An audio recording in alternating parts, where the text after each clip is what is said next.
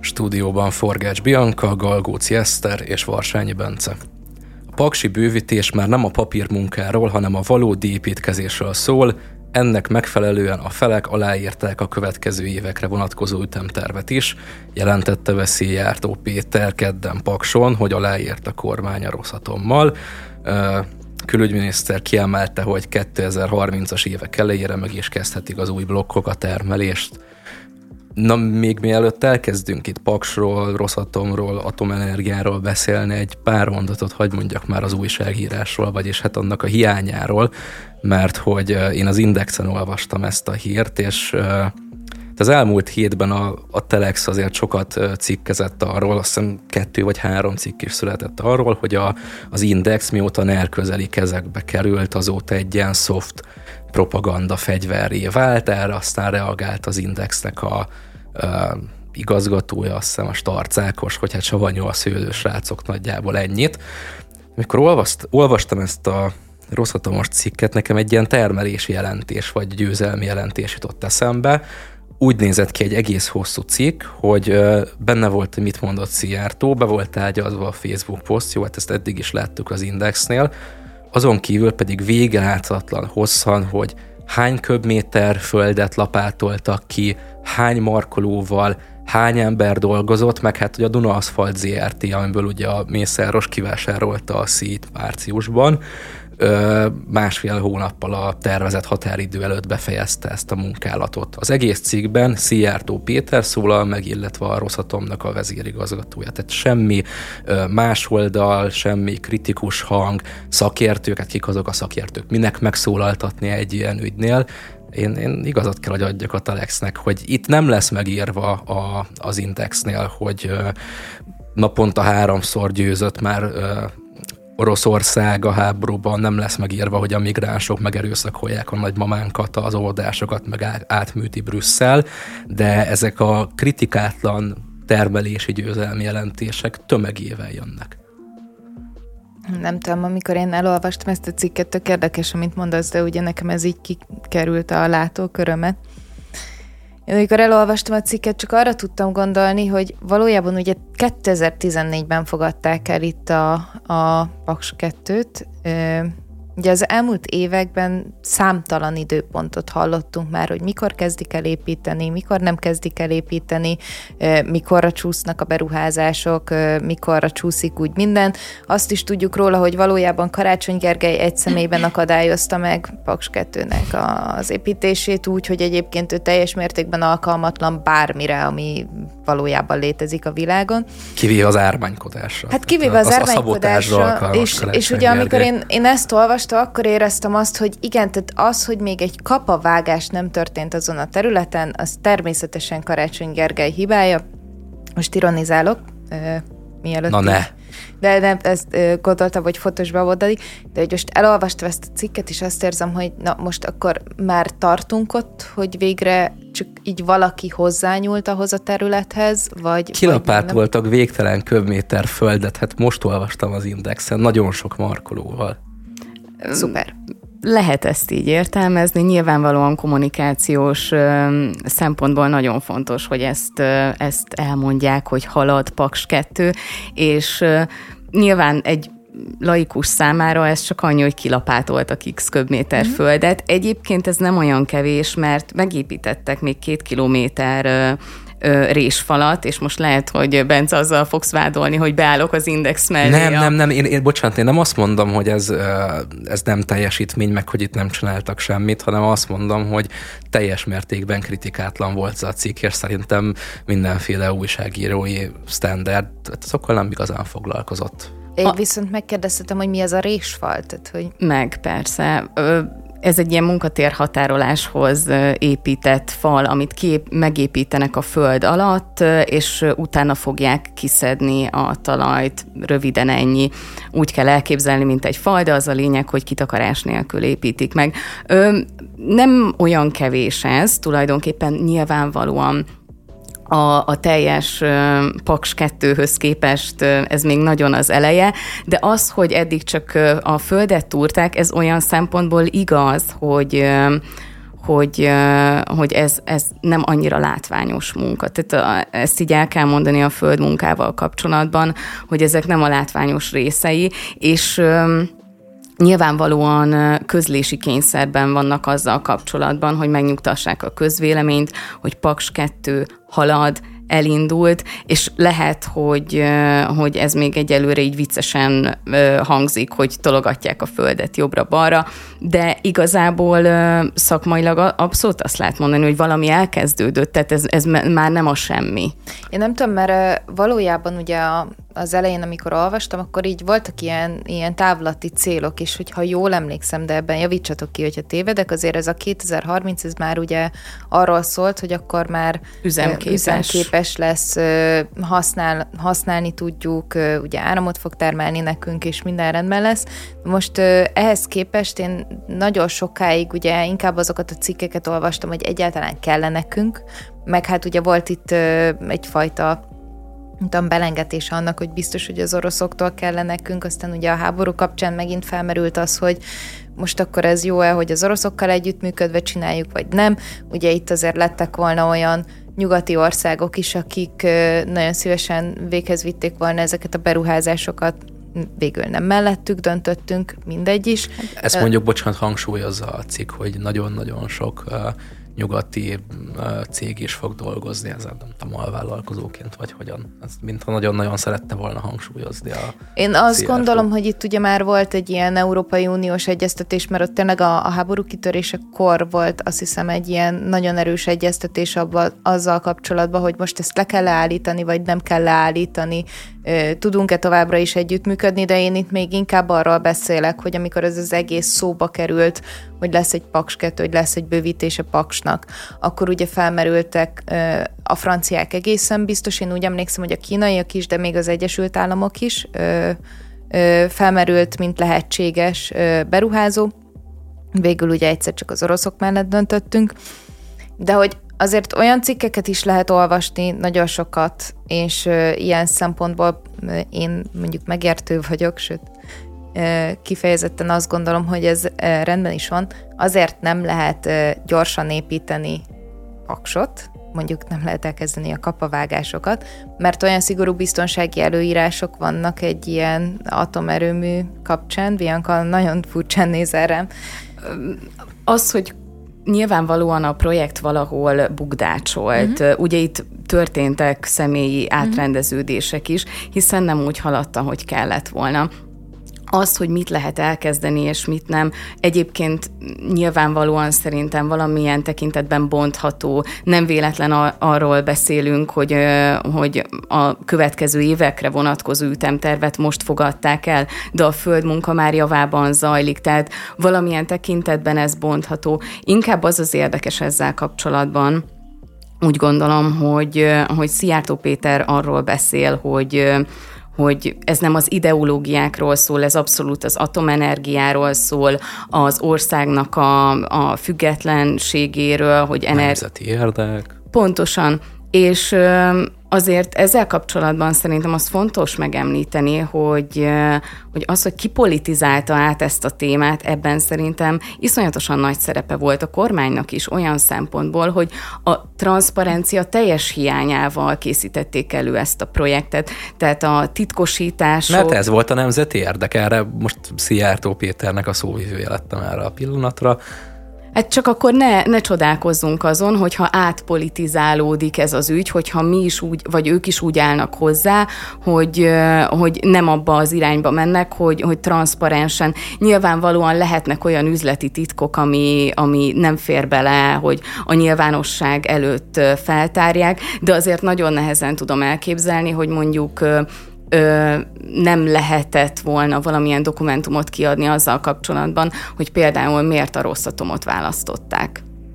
Ez... Hát, mert az volt a legmegfelelőbb, és így döntöttek felelősen. Na jó, hát rendben, e, e, ez De miért nem a Mészáros Lőrincet választották akkor ennyi erővel? Tehát Eszter mondtad, hogy szerinted túl lassan készül. Miért készül lassan? Mert Karácsony Gergely nyomására kénytelenek voltak a rosszatomra bízni, és nem az egészet ne, a Mészáros nem, nem, nem, nem, nem, nem, ne keverjük itt a, a történeteket, tehát azért nagyon szeretném ebben Karácsony Gergőt megmenteni. A rosszatomhoz semmi köze nincsen, ahhoz van köze, hogy utána nem épül épült meg. Ezt nem, ja, ja oké, értem, jó.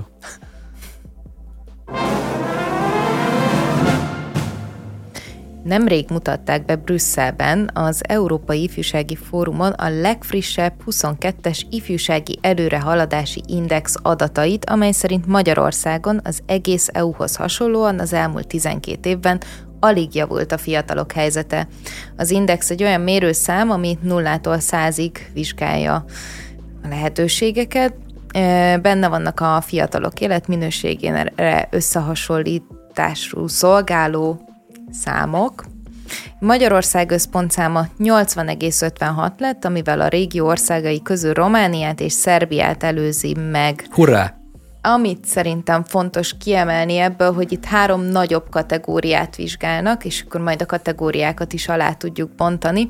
Az alapvető emberi szükségletek biztosítottságát, a jólét alapjait, illetve van egy olyan, hogy lehetőségek.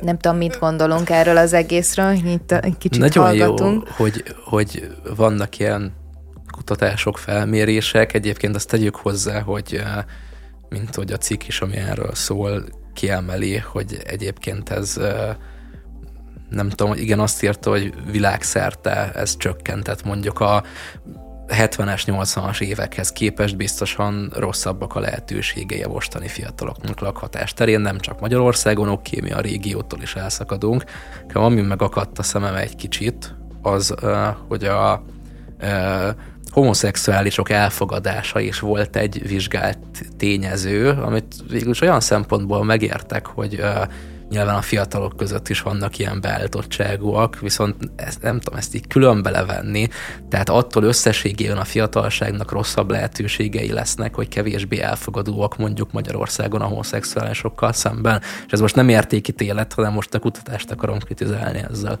Tehát adott nagyon sokfajta mérőszám e, ebben a történetben. Én sem biztos, hogy egyetértek abban, hogy most egy ilyen százas skálára ki tudjuk vetíteni azt, hogy ki hogyan érzi magát, és, és erről erről egy ilyen összképet tudunk alkotni, de ebben azért voltak a, a homoszexuálisok elfogadásánál konkrétabb kérdések is, amelyekre válaszoltak. Én csak azért akarom ezt mondani, mert egyrészt abba is bele tudok kötni, hogy ez miért nem fontos, mert valójában fontos olyan szempontból, hogyha fiatalként akár homoszexuális vagy, akár az egyik barátod az, hogyan tu tudjátok ezt a témát feldolgozni, hogy mennyire fogadja ezt be a környezetek, mennyire lesz ezáltal egy ilyen egészséges ö, fiatalkorod, amiben te felfedezheted a saját szexualitásodat. Csak arra szeretnék rávilágítani, hogy ez egyetlen a végtelen millió mérőszám közül, tehát hogy ha ezt így most nagyon kiemeljük, akkor lehet azt mondani. Ó, igen, elvesztem a részletekből. Hagyjuk ezt az, az egész felvérést, mert ez csak egy ilyen soros propaganda, és akkor így ezzel le is van tudva, nincs is semmi probléma, a fiataloknak egyébként is egy picit jobb a helyzetük Magyarországon, mint De 2011-ben. E- erejéig visszatérve erre a kérdésre, nem az a problémát, Bence, inkább, hogy így van megfogalmazva a kérdés, hogy kifejezetten a homoszexuálisok elfogadására irányul, mm. nem pedig általánosságban a, az elfogadásra? Nem, én valószínűleg csak elvesztem a részletekben, mert nekem az járt a fejemben, hogy ez teljesen egyértelmű volt mondjuk a kutatás nélkül, és szerintem, hogy és tehát világszerte nem csak Magyarországon, hogy például a 70-es, 80-as években könnyebb volt uh, 20 évesen családot alapítani, és a többi, és a többi, és akkor láttam ezt a uh, szexuális kisebbségek elfogadása részt, és belegondoltam, hogy a 70-es, 80-as években nem, hogy Magyarországon, hanem máshol is jóval alacsonyabb volt, ha jól sejtem, uh, ezeknek a társadalmi csoportok az, csoportoknak az elfogadottsága, és mégis sokkal jobb kilátásai voltak az akkori fiataloknak. Elvesztem a részletekben. Ja, azt nem tudom egyébként, nem néztem meg visszamenőleg, hogy amikor ezeket készítették, tehát hogy hozzáadódnak-e bizonyos itemek, mert nyilvánvalóan, ahogy a világ változik, úgy egyébként egyre több mérőszámot tudunk megfogalmazni, ami talán fontos lehet ahhoz, hogy hogyan éljük a mindennapjainkat. Nem tudom, hogy a 80-as években ez például szerepelte benne, azt gondolom, hogy nem. Hát azért annyira alacsony volt az elfogadottság, hogy minden is Nem, nem azért, mert alacsony volt az elfogadottság, hanem tehát, hogyha mondjuk most a közép-kelet-európai régiót tekintjük, és azért azt tudjuk, hogy a, a szocializmusban ez egy kényes kérdés volt, ami bár tiltott nem volt, de azért büntetett nagyon sokszor, igen. Nem igazán foglalkoztak azzal, hogy ez például az életminőségedhez hozzátartozik-e, hogy téged vagy te elfogadsz-e mm. másokat. Tehát én nem tudom, hogy akkor készültek-e ilyen kutatások, őszintén abban se vagyok biztos, hogy egyáltalán készültek hogy egyáltalán ebben a régióban kutatásban. Igen, hogy a régióban, vagy egyébként abban se vagyok biztos, hogy ez a kutatás egyébként olyan régóta megy, hogy elkészült volna más régiókban, de ebben tehát lehet, hogy tévedek, viszont szerintem, ha már nagyon-nagyon elveszünk a részletekben, akkor azt tegyük hozzá, hogy nem a szexuális kisebbségekkel való elfogadás volt a legalacsonyabb érték, amit a fiatalok körében mértek. Ugye ez a lehetőséggyűjtő név alatt van, mert a három nagy kategóriából ezek a lehetőségek, és hát ezért vannak szerintem érdekesebbek is, bár kinek mi. Ugye a bevándorlók iránti nyitottságot is kérdezték, ezt is lehet ilyen ö, direkt Magyarországon. Valószínűleg ezt sem kérdezték meg a 70-es években, igen. Igen, meg ezt sem érzem annyira, hogy Hát valójában nagyon fontos szerintem tényező lenne egy Itt az a probléma, és, és ezt én nagyon sok kutatásban megfigyeltem, hogyha az alapadatokat nézzük, meg az alapkérdéseket nézzük, ugye a tudományban ilyen nagyon gyűjtő neveket szoktunk használni. Tehát például, amikor mondjuk megjelentettünk egy ISS, tehát a European Social Survey ö, alapú elemzést, akkor általában bevándorlókat írunk mondjuk magyarul, de az, ahogyan kérdez, az inkább azt mondja, hogy olyan emberek, akik nem a te országodból érkeznek, tehát hogy az országodon kívül érkeznek, tehát nincsen rajta ez a se a jogi más, se a kommunikációs más, se semmi. És az beleveszi a turistákat is, hogy végül is nem meg van határozva, hogy mondjuk vagy életvitelszerűen, uh-huh. vagy hosszabb időre, tehát hogy ezek ilyen nagyon-nagyon szépen és finoman vannak megfogalmazva úgy, hogy minden országban ugyanazt jelentse, mert most gondoljatok bele, hogyha ha minden országban megkérdeznék azt, hogy hogy állsz a migránsokhoz, akkor lehet, hogy Magyarországon egy picit mást mondanánk alapvetően csak a szóhasználat miatt, mint mondjuk Németországban, mert nem töltötték meg feltétlenül olyan negatív elemekkel, mint itthon. Itt vannak azért olyan kérdések, amiket tényleg úgy kell feltenni, hogy a lehető legpontosabban ugyanarra gondoljanak az emberek, amikor ezt a kérdést megkapják. Na mindegy, de hogy ebben az értékben sokkal alacsonyabb volt az elfogadás, illetve ami szerintem a legszomorúbb, hogy az akadémiai szabadság volt még az, ami 33,79-es értéket kapott. És ez nem lepődünk meg feltétlenül, csak ez ugye nagyon szomorú képet fest arról, hogy milyen kilátásai vannak, a, vagy hogyan érzik a magyar fiatalok, hogy milyen kilátásaik vannak mondjuk a felsőoktatással kapcsolatban és ez szerintem nagyon-nagyon lesújtó. És az egészségügyel és kapcsolatban, az egészségügy volt és lehet ide, igen. lehet ezeket pontonként vizsgálni, hogyha egyel megpróbálunk egy kicsit eltávolodni a kutatástól, és azt uh, vizsgálni egy picikét, hogy uh, hogy a lehetőségek tekintetében ugye az a, a következtetés, hogy sokkal rosszabb helyzetben vannak a mai fiatalok, mint az ő szüleik, vagy adott uh-huh. esetben a nagyszüleik.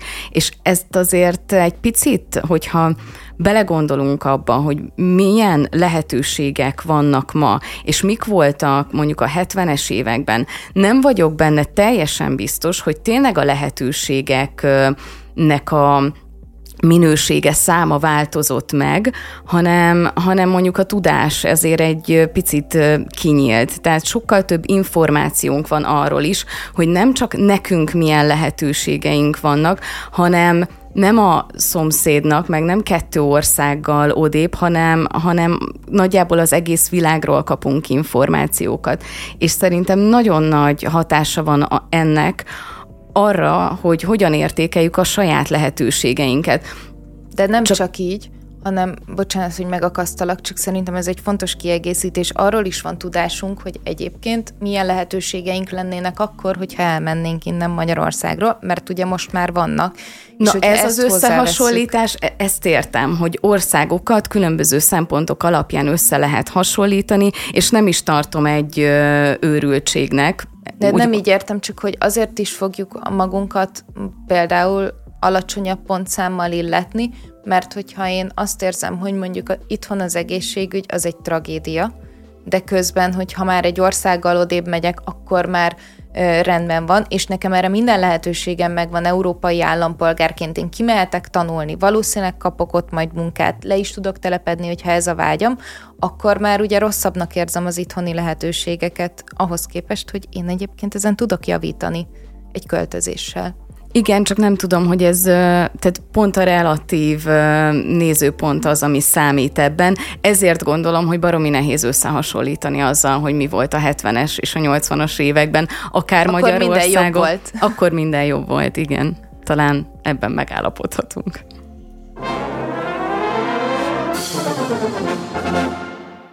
Itt a november, és a minden évben visszatérő kihívás, a száraz november. Van erre szükségünk? Kinek van erre szüksége? Vetette fel Zaher Gábor egy Facebook videóban. A toxikológus szerint van legalább 900 ezer olyan ember ebben az országban, akinek semmiképpen nem szabad kipróbálnia ezt a kihívást. Ők a rendes magyar alkoholisták, így fogalmaz Zaher Gábor. Egy szellemes rövidítéssel, hogy RMA. Ez a Real Madrid eddig tudtam, de kiderült, hogy nem csak. Hát attól függ, milyen, milyen szempontból vizsgálod.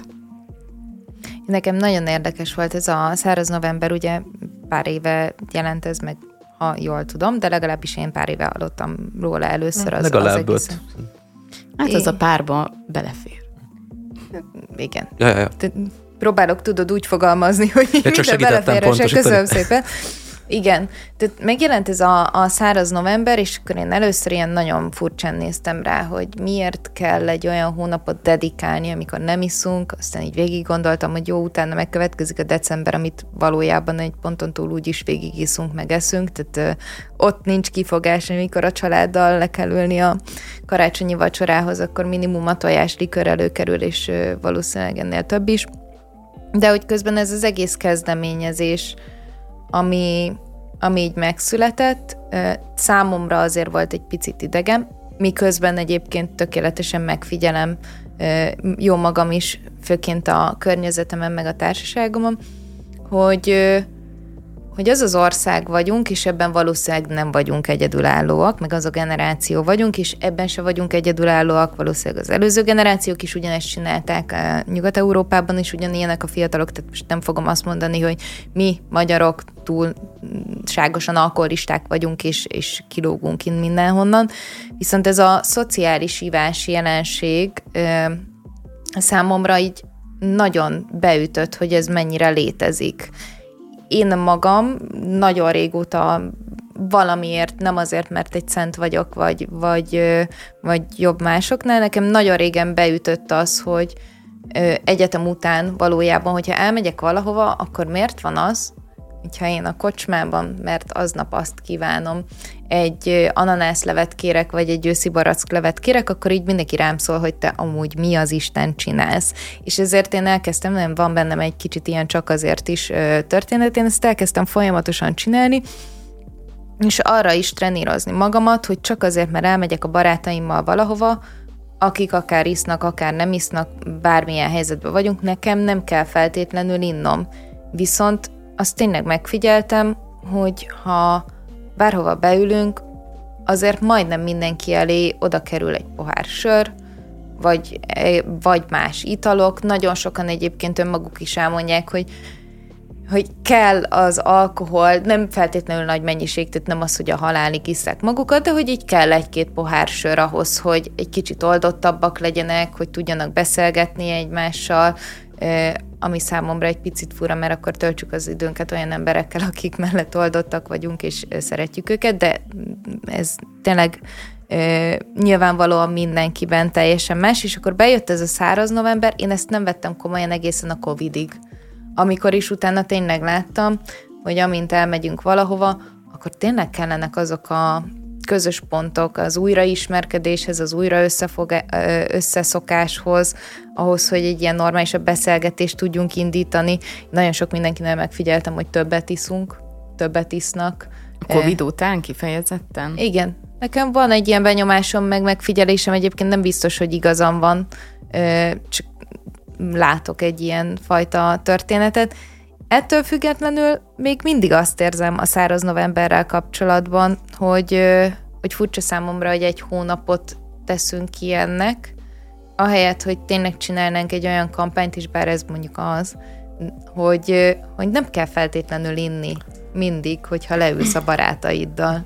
E, erre, erre futja már, mint a száraz november, ez egy ilyen tudom, valamiféle társadalmi kezdeményezés, de ahhoz, hogy egy nagyobb kampány legyen arra felhúzva, és akkor mondjuk nem is a szociális ivásra kéne ezt feltétlen felhúzni, mert igen, én is látom, hogy vannak nem csak egyetemisták, hanem sokkal idősebbek is, akik hetente legalább egyszer, szerintem az is valamilyen szinten alkoholizmus, hogy hetente egyszer tényleg ez a blackout képszakadásig berugok, de így menetrendszerrel mondjuk minden pénteken, Viszont hát ezzel a kormánynak kéne a leginkább. Tehát alul lépítkezve egy novembert meg lehet csinálni, amiben páran részt vesznek, de de alapvetően az állam feladata lenne, hogyha egy országban probléma az alkoholizmus, már pedig Magyarországon az jó sokak szerint nem, hát csak megiszom azt a kis felest, amit meg kell innom, de maradjunk abban, hogy az alkoholizmus, és ezt a Zahár mondja, aki egyébként szerintem mostanában az elmúlt években szeret nagyot mondani, de ebben nem hiszem, hogy nagyot mondana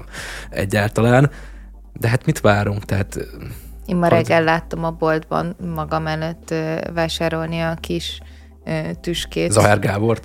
Zahár Gábort, igen, nem csak, hogy így engem néha meglep, amikor idejövök, azt ugye pont az a, az idő pillanat, hogyha egy hat órakor elmegyek egy boltba menni magamnak egy Ez a köműves akti, mert ugye úgy hívják. Igen, igen, igen, és, és hogy ez tényleg létezik, de hogy ez még mindig nagyon létezik. Persze, hát ha Lidl meg hasonlókban is van ennek az ilyen kis műanyag stampó, vagy nem tudom, mm. a neve, tehát még megvan arra is az olcsóbb alternatíva. Igen, ez most kifejezetten drága egyébként, De most, ezt figyeltem meg. Nem tudom, nem néztem az árát, én csak kartonszámra veszem. szóval attól az országtól, vagy áll, államtól, kormánytól beszélünk, már inkább kormányról, úgyis olyan keveset beszélünk róla. Én, én nem várom azt, hogy bármiféle ilyesmi kezdeményezés legyen, amikor és hozom a kedvenc nükémet, a drogkutató intézetet, ami egy ilyen propaganda központ, és izomból lövi a, a, a cannabis fogyasztásnak minden formáját, de egyetlen egy cikke sincsen a hazai alkoholfogyasztásról, ami hát egy sokkal nagyobb probléma, mint a hazai cannabis fogyasztás. Mert az hagyomány, az benne van a kultúrában. Ja, ja, ja, meg izé, Krisztus vére, meg mit tudom én. Alapvetően nem, nem keverném össze az életmódváltást ezzel a száraz novemberrel. Mm. Nyilvánvalóan az egyiknek hosszú távon van jelentősége, a másik meg egy hóbort mondjuk lehet a száraz novemberre ezt mondani, de azért mégsem tudom teljes mértékben így tekinteni, hiszen ha valaki mondjuk nem is próbálja meg, és ez nem csak a száraz novemberre vonatkozik, vonatkozhat arra is, hogy valaki eldönti, hogy egy hónapig nem eszik cukrot, vagy húst, vagy bármilyen új dolgokat kipróbálni. Szerintem ezeknek van sportértéke olyan tekintetben, hogyha te érzed, hogy egy száraz novembertől, vagy azért, mert valami káros dolgot ö, ö, kizársz az életedből, érzed mondjuk az életminőségednek a változását, az megalapozhatja, nem törvényszerűen, de megalapozhatja azt, hogy te, te az, a, azt a döntést meghozod, hogy, hogy te jobban érzed így magad, és nem akkora ár mondjuk elhagyni az alkoholt, a, a nem tudom, a cukrot, vagy bármilyen dolgot, ami károsan is hathat a te egészségedre, és most tényleg nem kell feltétlenül a, vagy mondjuk elkezdesz sportolni, tehát nem kell mindenféleképpen itt ilyen toxikus anyagokra gondolni, mint mondjuk az alkohol, de én látom ebben a, a sportértéket, viszont az, ami ma megy ezzel a száraz novemberrel kapcsolatban, legalábbis amit én látok a környezetemben, hogy fú, legyünk túl rajta legyünk túl a száraz novemberen, na ez az, aminek nem valószínű, hogy jó hatása van. december 1-én, Megiszod... 0 óra egy perc, akkor jól igen, Berugunk. ez a probléma, hogy már októberben figyelsz rá, hogy... Gyorsan hogy még így áll annyit, még hogy ihat, kitartson. És a nap végén megiszod azt, amit novemberben megittál volna. Tehát így, ilyen formában ennek nincs értelme. Azt viszont támogatom, hogy, hogy akár diétákat, sportokat, bármilyen jótékony tevékenységet időről időre először csak megpróbálni beépíteni a hétköznapjaidba, mert a hosszú távú ö, dolgok mindegyik úgy kezdődik, hogy először egy hónapig mm. csinálod, vagy kipróbálod, hogy egyáltalán van ennek értelme és helye az életedben. Én ezt aláírom. Mert itt a, amúgy a száraz november az elején, meg, a, meg valójában még mindig hivatalosan úgy néz ki, hogy nem az van, hogy te egy hónapig ne így áll, mert hogyha iszol, akkor így jön a balló, és így levágjuk a fejedet, vagy bármilyen olyan van, hanem hogy egyáltalán próbáld meg. És hogyha nem működik, mert te közben megiszol egy pohár sört, vagy nem tudom, akkor nincsen az, hogy igazából te egy alkoholista vagy, tehát nincsen rajtad az a nyomás elméletileg, hogy te innentől kezdve elbuktál valamit, egy szörnyű ember vagy, és, ezt, és, és innentől kezdve teljes mértékben tönkrement az életed.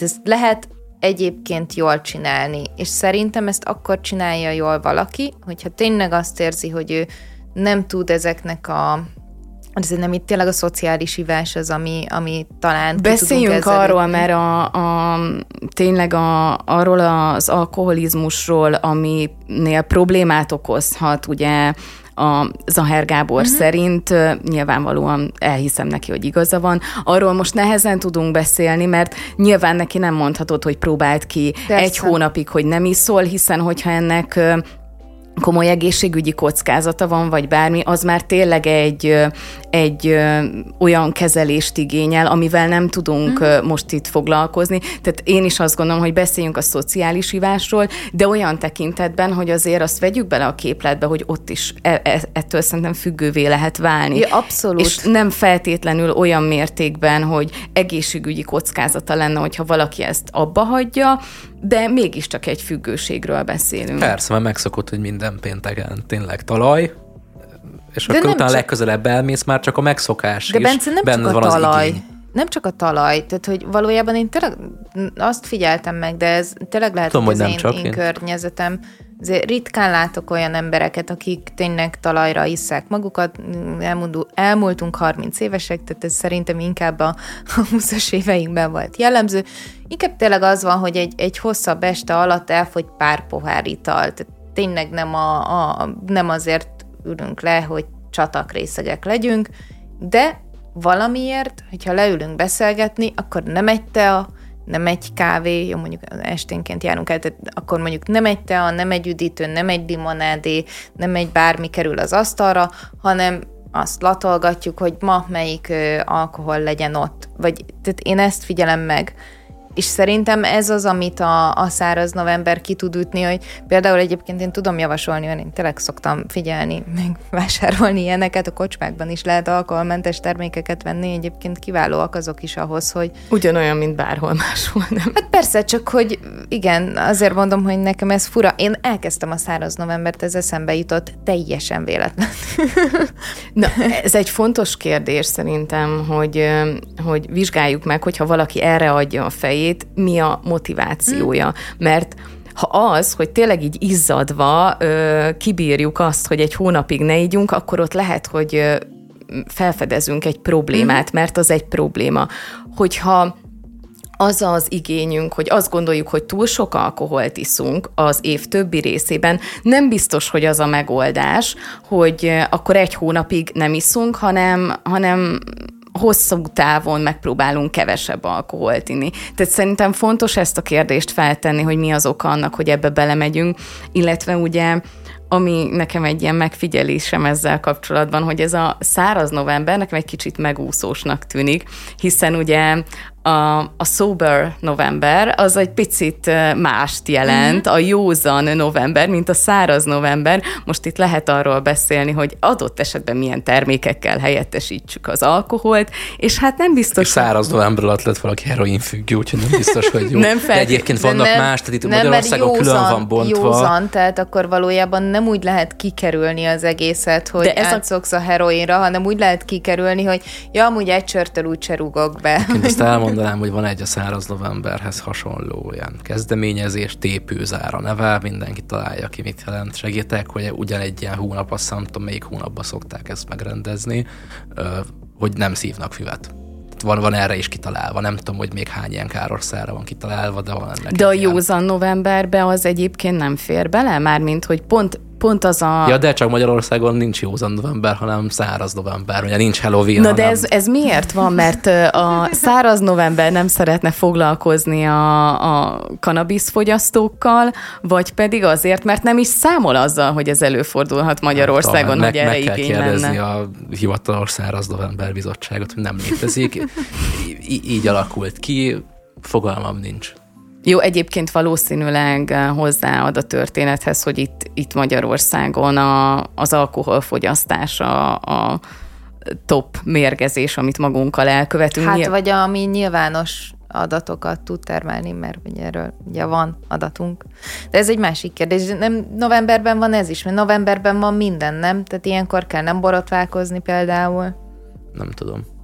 Van a nósév november van, is. Ami... Az is novemberben van, igen. Hát novemberben kimaxoljuk azokat, amiket nem csinálunk, és akkor marad a 11 hónap, amikor... Annyira, ne, annyira, annyira nem értem. Tök logikátlanul van felépítve az évünk, már mint hogy én az évezen szakaszán mindig ki vagyok borulva, hogy ugye ott van a télnek a két rettenetes hónapja, a január meg a február, amikor nem lehet magunkkal mit kezdeni, mert latyak van, hideg van, borzasztó minden, és még csak várni se lehet valamit, a tavasz, de az viszonylag későn van. Ott van a vízkereszt.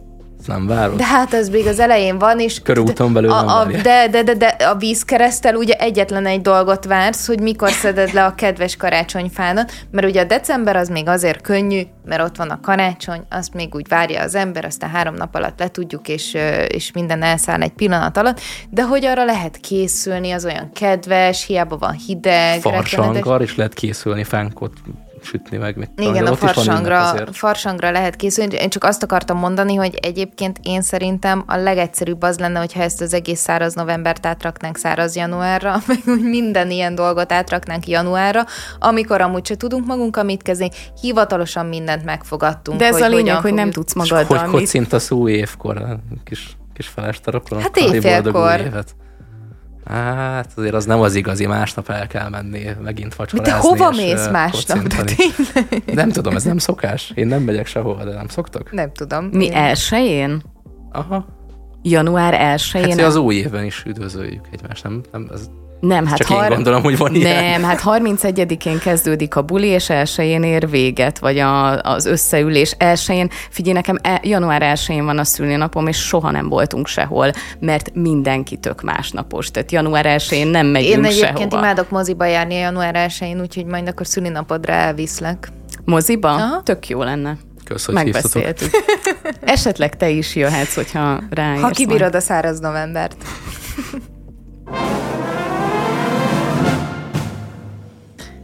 A családi házak és sorházak a legnagyobb vesztesei a rezsiszabályok módosításának, különösen, ha ezek még csak nem, vagy csak alig estek át energetikai korszerűsítésen. A Központi Statisztikai Hivatal adatai is alátámasztják, hogy mérséklődik a használt ingatlanok ára, míg 22 első negyedévében az átlagos négyzetméter ár országosan 215 ezer forint volt, 23 második negyedévében már 20%-kal kisebb, 173 ezer forint. Sokkolóak ezek a számok. Ugye országos átlagról beszélünk. Ezek a 215 ezer és 170 ezer forintos négyzetméter árak.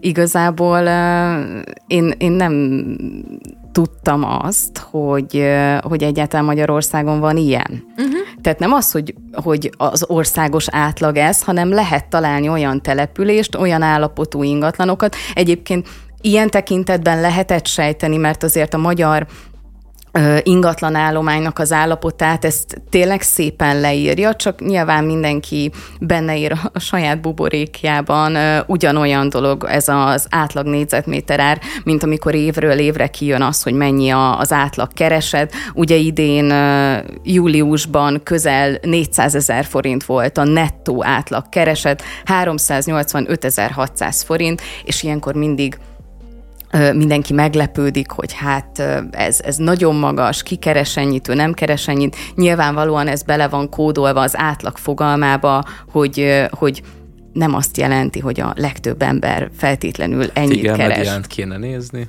E, ez egy tök jó felvetés szerintem is, de összességében én nekem ugyanez a sok van itt a négyzetméter árakkal kapcsolatban.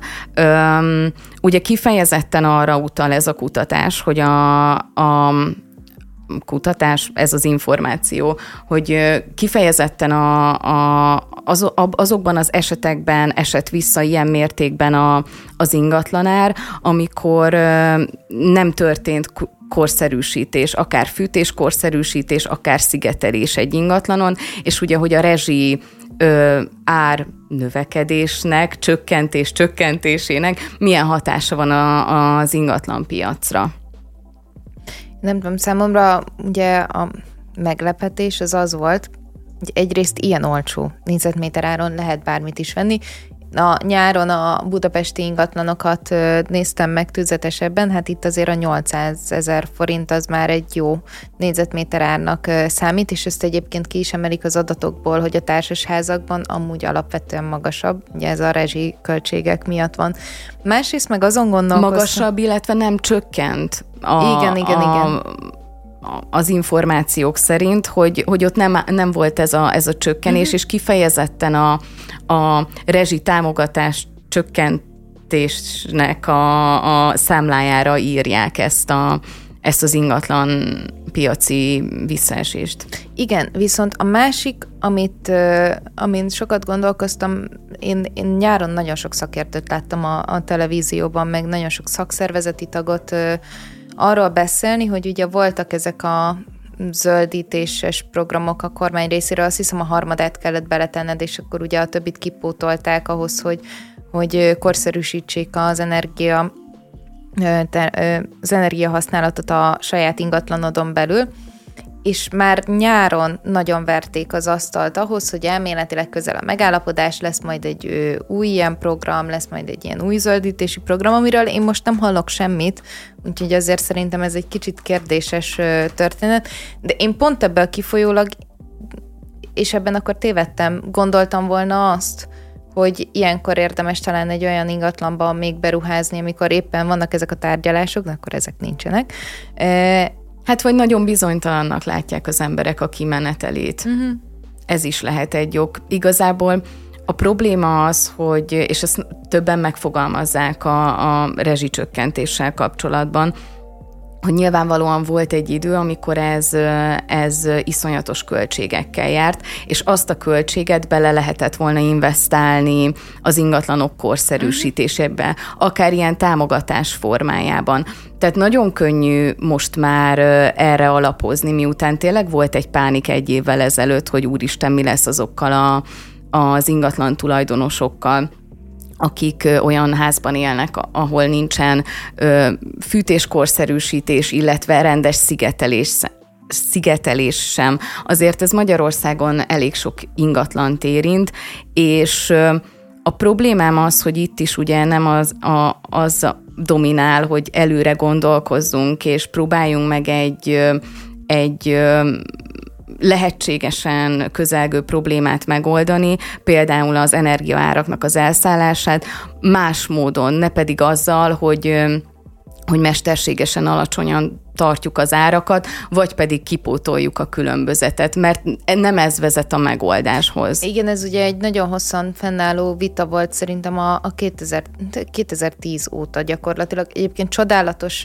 papírok készültek arról, hogy hogyan fogunk átállni majd a, a megújuló energiákra, hogy hogyan lehet ez, tényleg még mindig megtalálhatóak a kormánynak a különböző oldalain hogy hogyan fogunk korszerűsíteni, és ezáltal hogyan lesz olcsóbb a rezsi. Csak itt ugye az történt, hogy... Az történt, hogy még a napelemeket is lábon lőtték. Nem lőtték egyébként teljes mértékben lábon, csak egy picit, mint hogyha csak e, ilyen mint kettőszörösére nekem, nőtt a megtérülés egy ideje. úgy tűnik, de nem biztos, hogy igazam van, ugye a napenergiára kifejezetten sok EU-s támogatást lehetett felvenni, csak valószínűleg, és ebben javíts ki a tévedek Bianca, az, hogy ezt külön ilyen családi házakra vagy, vagy társasházakra építsék fel, az nem jelentett akkora bevételt, mint mondjuk intézményekre felszerelni, mert ott helyben átcsoportosították azokat az EU-s pénzeket, amik a napener, napelemeknek a felszerelésére vonatkoztak. Gombamód szaporodtak meg a cégek, igen, itt most nagyon el lehet puffogtatni, hogy tudjuk, hogy Tiborc Istvánnak is volt érdekeltsége, de az ő köreinek is voltak ilyen érdekeltségei. Tehát valami történt ott a napenergiával, csak ez nem a hétköznapi emberek és az átlag életet segítette elő. Viszont utána, hogy mit kellett kezdeni ezzel a rezsivel, az összes szakértő a nulladik pillanatban elmondta, hogy probléma lesz azzal, hogy nem a korszerűsítésre fogunk költeni. Ez senkit nem érdekelt, mert ez egy politikai termék. Pontosan tudták, hogy egy válság után a legnagyobb problémája az emberek nagy részének az, hogy ki tudja fizetni a hó végén a számlákat, és azzal, hogyha azt mondjuk, hogy, hogy te ki tudod, olcsóbb lett, mindenki fellélegzett, és mindenki elfelejtett korszerűsíteni. Egyre szórakoztatóbb a műsor Újpesten, és hát itt véletlenül sem a futballra gondolok, hanem a, kutyapártnak és a DK-nak az egymásra, egymásnak feszülésére ugyanis ugye nemrég bejelentették, hogy saját polgármesterjelöltet fognak indítani Nagy Dávid személyében, és megjelent a kutyapárt oldalán egy nem előzmény nélküli cikk azzal a címmel, hogy Újpesten ismét megmutatta a DK közeli sajtó, milyen sokat tanult a Fidesztől, ezt maga Nagy Dávid írta elvileg, és azt meséli, hogy két hete vannak az utcán egy kampány keretében a kutyapártól, és rengeteg idős újpesti lakos ment oda hozzájuk, hogy hát szimpatikusak, de nem lett volna szabad összefogni a Fidesz-szel. És mikor visszakérdeznek, hogy ezt mire alapozzák, elmondják, hogy a, az internetről, és utána mentek, hogy pontosan az internet melyik szegmensére is gondolnak, itt hoz fel példákat a, az írás, például az újpesti hírmondónak arra a cikkére, ami felveti a kérdést, hogy összeáll a Fidesz és a kutyapárt Újpesten, hol különböző példákat hoznak fel, hogy uh, szerintük hogyan játszik össze a fidesz a DK.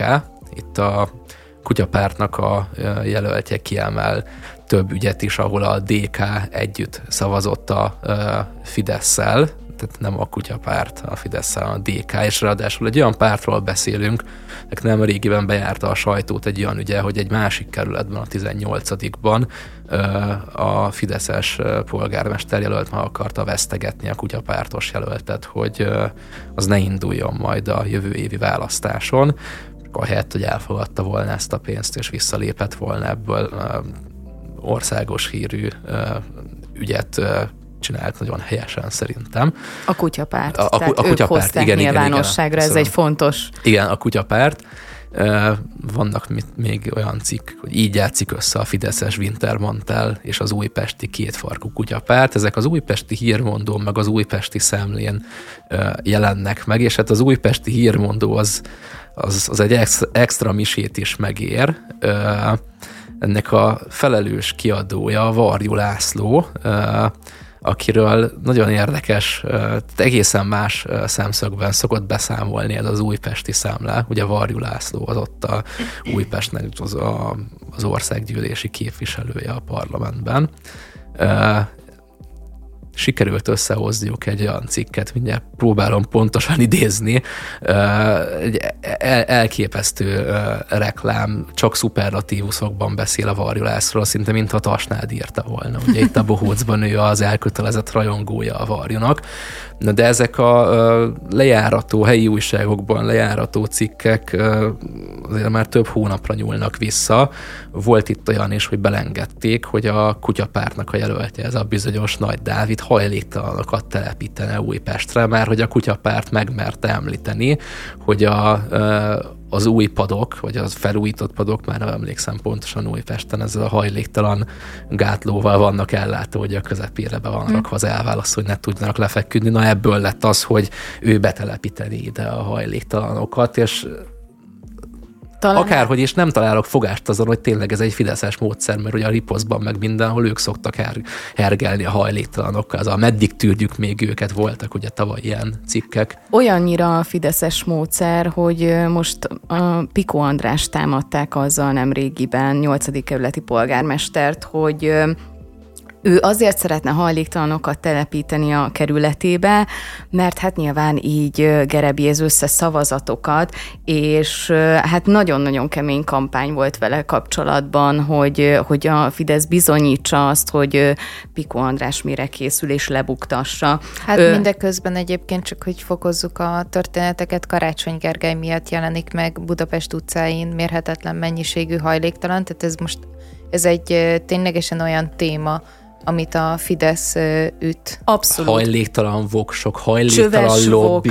Voks, csöves voks és hajléktalan lobby, ez a két Hajléktalan biznisz és csöves láger. Bocsánat, tehát... közben megtaláltam, csak egy pillanat még Varjulászhoz visszakanyarodom, ezt muszáj olvastam, ez zseniális. Az újpesti hírmondó, akinek a mottója az, hogy a független hírforrás, pont, helyben is, pont ez a cikk meg Varjú Lászlóról, a meghurcolt képviselő, Varjú László Újpest megszívlelt harcosa. A lead meg így hangzik, Magyarországon ritka az olyan politikus, aki minden politikai vihar ellenére képes megtartani becsületét, integritását és a választói biz- bizalmát.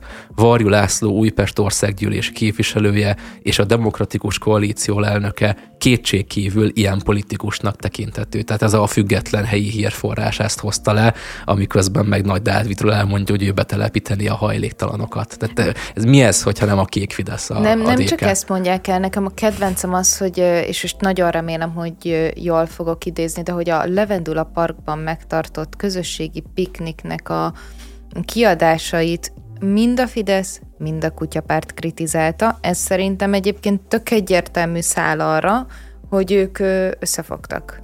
Nem, szerintem nem az. De hát, az újpesti hírmondó szerint ez egy egyértelmű kapcsolat. Egy, egyébként, hogy mondjam, itt még akár fel is mentetném a dékát, hogy igazából ez nem azt mutatja, hogy pont a ö, Fidesznek a, a propaganda eszközeit használják, de, de mondom, akár úgy is lehet értelmezni most, amit mondok, hogy ezt cáfolom, mert a DK-nak az mindig is az volt a, az alapszabálya, ha nem is hivatalosan, hogy mindig az ellenkezőjét mondjuk a Fidesznek, ők nem, nem látjuk igazából sehol, hogy hisznek a helyi ügyekben, kutyapárt meg mindig is azt mondta, hogy ők akár a DK-val, akár a fidesz is együtt szavaznak, hogyha van olyan helyi ügy, amiben velük egyet értenek. És ez nem azt jelenti, hogy megvette őket a Fidesz, vagy összejátszanak, mert biztos vagyok benne, hogy szavaztak már együtt, most példát nem tudok hozni, de biztos, hogy előfordult a világtörténelem során, hogy a DK-val szavaztak együtt a Fidesz ellen valami helyi ügyben, mert velük értettek egyet, és szerintem így kéne, hogy kinézzen a politizálás, csak a DK ugye minden egyes kis településen ország országos politikát akar érvényesíteni.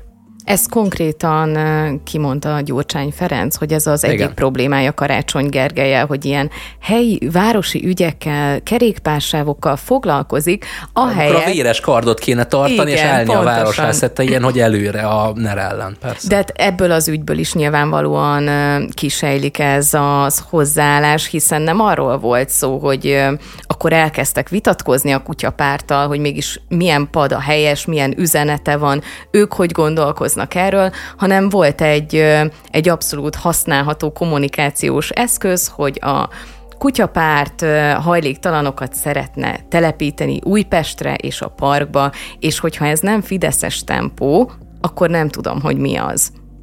Na most ugye itt évek óta megy a hadakozás, vitatkozás, ugye a kutyapárt az úgy számít ellenzékinek, hogy valójában nem hajlandó az ellenzéki összefogás semmilyen elemével összefogni, főként a DK-val.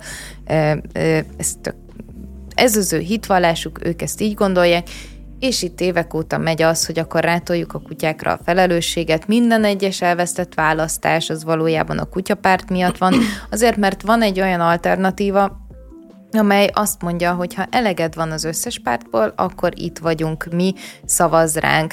És akkor azok az emberek, akik valójában ugye nem szeretik a Fideszt, de nem szeretik az ellenzéket se, de leszavaznának az ellenzékre, gondolják ők, azok most át tudnak menni itt a, a kutyapártra. De sok esetben Nagyon... tételesen, ha összeadod ezeket a szavazatokat, ha a kutyapárt szavazatait hozzáadod a, a, például az országgyűlési választásnál, hát nem jön ki a matek. Nem. Tehát nagyon nevetséges a kutyapárt. Ja, egy válaszom van erre összefogás. Tehát ez a nem, nem, matek, nem kell itt okoskodni, matek hozni, össze kell fogni. De nem, nem, nem, nem. És akkor ugye az van, hogy valójában nagyon nehéz azt mérni, hogy a kutyapártnak kik a valódi szavazói, azért, mert kevesen vannak, tehát mondjuk egy ezerfős reprezentatív mintában, hogyha valaki azt mondja, hogy én értem a kutyapárti szavazókat, na az hazudik, tehát ott olyan hibahatárok működnek, hogy, hogy gyakorlatilag nem tudunk róluk következtetést levonni, ezért tudnak ezek a legendák keringeni, és el tudja mondani az egyik fél az, hogy itt most az ellenzéktől vesznek el szavazatot, el tudja mondani a másik fél azt, hogy lehet, hogy a Fidesztől is, meg el tudják mondani azt is, hogy protest szavazók vannak, akik egyébként soha nem mennének el szavazni, csak a kutyapártra szavaznak le,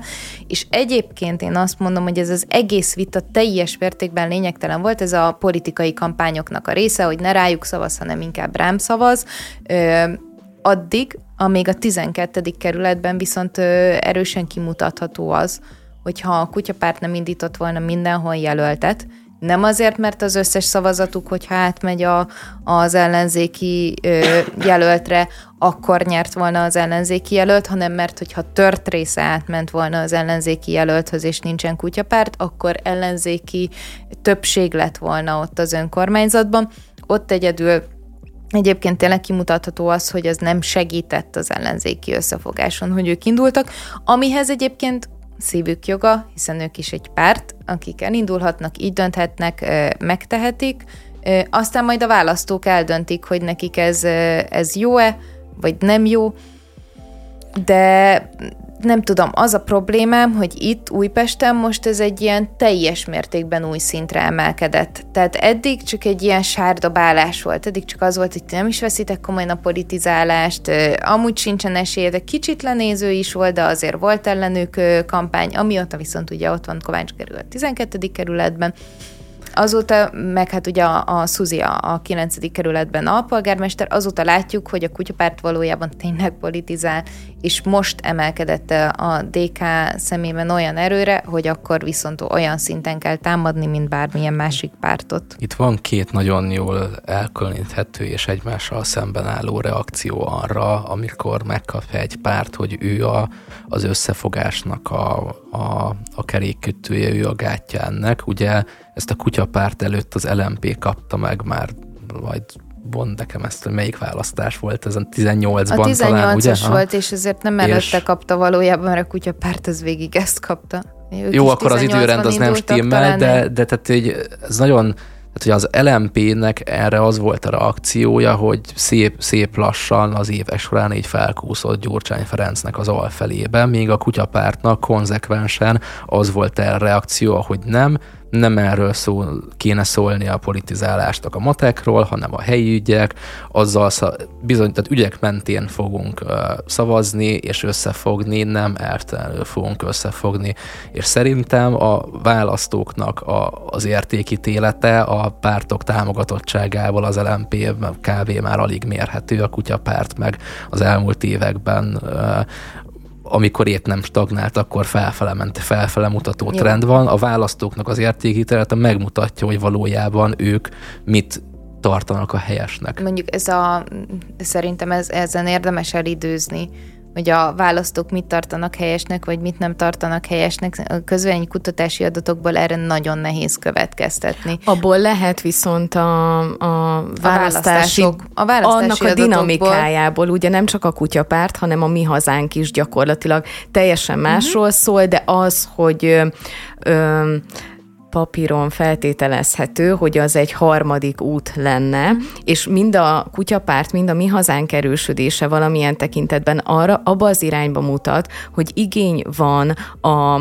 kétpólusú politikán túl történő politizálásra. Ez nem elég nagy az a baj, nem tehát, hogy nő az igény, de nem de olyan pont ez, ahogy szeretném. De egy nem. folyamatot látunk. Remélem. Ezeket remélem. meg fogjuk látni. Én úgy akartam csak befejezni, hogy ne a kutatási adatokra alapozzuk ezeket a a helyzetértékeléseinket, mert na arra viszont meg nagyon könnyű tényleg bármit mondani, és arra a legkönnyebb azt mondani, hogy mindegy mi hazánk, mindegy kutyapárt az azért megugrik egy választások után, és nem biztos, hogy a választásokkor pedig ugyanazokat a szavazatokat fogjuk látni, nem tudjuk. Tehát ezt majd nézzük meg akkor, amikor ténylegesen voltak választások. Akkor a választáson mondom, ott is látszottak már ezek az adatok, tehát rossz A mi hazánk tekintetében igen, de mondjuk a kutyapártot, amióta lezajlottak a választások, azért sokkal magasabbra mérik, főleg Budapesten, mint amit ténylegesen kaptak. De ez is egy, mondom, hogy... hogyha mögé szeretnéd látni a folyamatot, szerintem nagyon sok ellenzéki szavazó csalódott az összefogásba, és annak lehet egy oka, hogy odafordultak a kutyapárthoz. Igen, Tehát... csak ez a közvéleménykutatás, tudod, és ezek mindig vannak ilyen ívek, tehát hogyha meg akarjuk érteni, hogy mondjuk a, a választóknak a pszichológiája hogyan megy, Szerintem azért ez a 22-es választás, ez egy tényleg erős, hát egy erős csapás volt. Nem annyira erős, hogy eltűnjön azonnal az összes olyan párt, ami, ami nem vállalt felelősséget például a, a vereségekért. De Eltűnjön, azért... hát a DK azóta Szárnyal. erősödik. Hát igen, hogy ne? igen, nem csak, hogy, tehát, hogy, hogy azért voltak olyan prognosz, prognosztizációk is, amik azt mondták, hogy ha ez az összefogás ez nem fog működni, na akkor majd megtisztul egy picit a politikai paletta, aztán azt látjuk, hogy nem tisztul a politikai paletta. Hát Most attól nyilván... függ, hogy milyen szempontból nézed, hogyha a DK szempontjából és Gyurcsány Ferenc szempontjából nézed, akkor tisztul, mert, hát mert szépen felzabálja a... az ellenzéket. Hát... És nyilvánvalóan a DK-nak nem érdeke, hogy harmadik utasról beszéljen a, a politika tekintetében. Nyilvánvalóan neki ez a polarizáció, hogy Fidesz vagy DK, ő erre, ez az egy stratégiája Na igen, van. viszont ebbe meg nem illik bele az, hogy a, a de, kutyapártról beszéljen. De beleillik olyan tekintetben, hogy úgy beszél a kutyapártról, hogy hát tessék megnézni, összefogtak a Fidesz-szel. Igen, ebben igazad lehetne, de a, tehát a, az ilyen kampánylogika és politikai kommunikáció az összes azt mondja, hogy amennyiben az ellenfeled az jóval alacsonyabb szinten van, mint te, tehát nincsen olyan bázis mögötte, nincsen olyan támogatottság mögötte, akkor nem emeled meg azzal, hogy elkezdesz róla beszélni.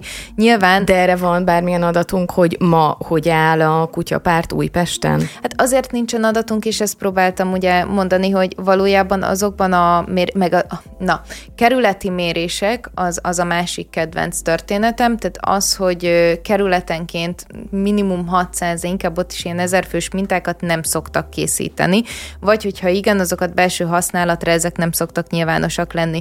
Amennyiben ilyenek is készülnek, azért egy 5-6 százalékos pártnál, tegyük most ide mondjuk a, a, a kétfarkú kutyapártot, azért mert nem annyira hatékonyan és biztosan működik, nem tudod az ő választóikat feltérképezni, és ez azért fontos, mert hogyha belső kutatásokat nézünk, akkor ott ugye azt kell meghatározni, hogy például a DK szavazói és a kutyapárt szavazói között van-e átfedés. Vannak-e olyan emberek, akiket meg lehet győzni azzal, hogy ne szavazza a kétfarkú kutyapártra, hanem inkább szavaz rám, mert akkor van értelme olyan kampányt indítani, ami ellenük megy. Hogyha ez nincsen, akkor egész egyszerűen nem kell róluk tudomást venni. Ezt láttuk egyébként 22-ben az Orbán Viktornak a tevékenységében, aki nem volt hajlandó Márkizai Péternek a nevét kimondani, nem volt hajlandó. Ő őt, nem, de ott volt magához. egy kampány, attól, mert Orbán Viktor nem mond mondta ki Márkizai Péter nevét, attól még volt egy hatalmas kampány Igen, azzal kapcsolatban. ami nem volt hozzájuk köthető. És akkor itt jövünk vissza oda,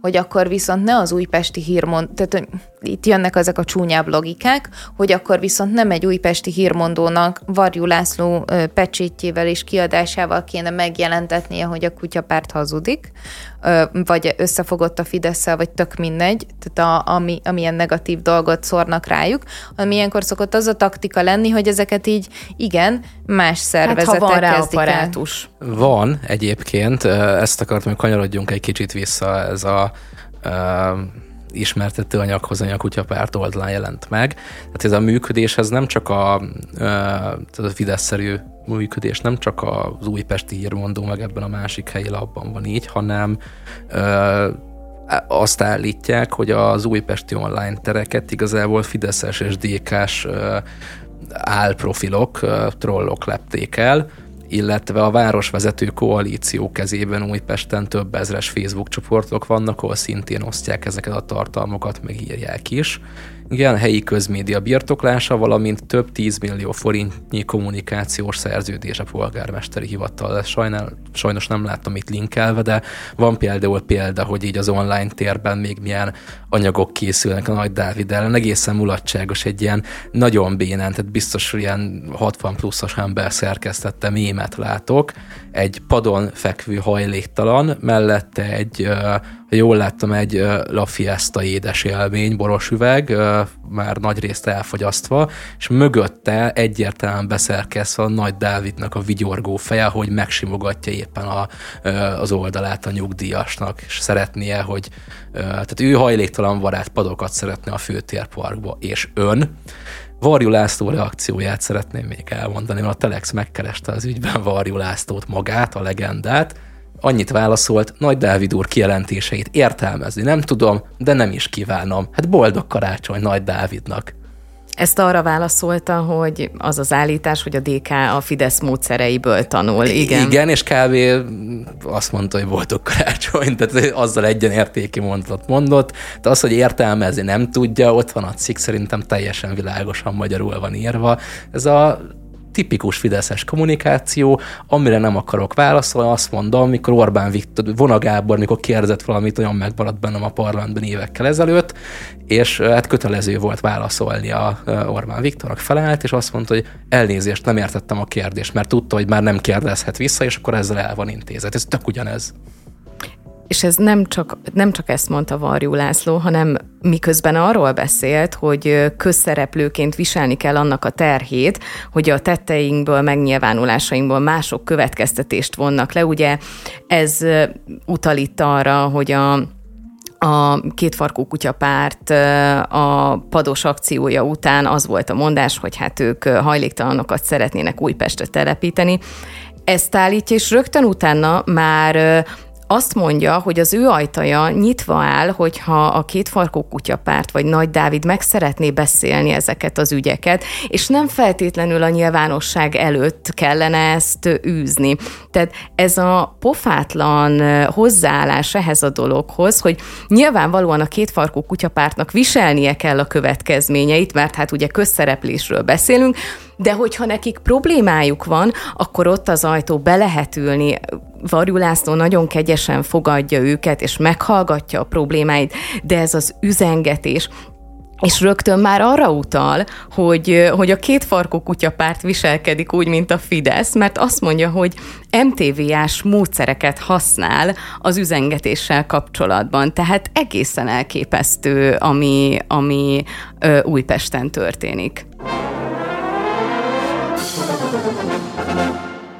Előre kitárváltan elkövetett emberölés kísérlete miatt vádat emeltek egy nővel és a látóként működő tanácsadójával szemben, akik saját gyógyszereivel próbálták megmérgezni a nő férjét. Itt az előzmény ugye az, hogy a nő férje 2017-ben súlyos motorbalesetet szenvedett, az egyik lábát térd alatt amputálták, fájdalomcsillapítók mellett gyógyszereket is szedett, ugye a, a nő egy ideig ápolta, de aztán beleszeretett egy börtönbüntetését töltő férfiba, jól emlékszem, ugye? És uh-huh. ezért elment egy látóhoz, egy jósnőhöz segítséget kérni. Angyalgyógyító, és Angy... az összes titulus soroljuk fel, kérlek. Igen, angyalterápiát kért ja, tőle először, aztán pedig ugye hát szerelmi kötést, hogyha jól értem, ugye az elítélt való kapcsolatának megerősítésért, és szerelmi nem kötést, vagy szétválasztást, vagy nem tudom, hogy ilyen. Nem vagyok nem, szakmabeli. Sajnos, sajnos. ezt én, én sem tudom pontosan, hogy itt mit lehet kérni.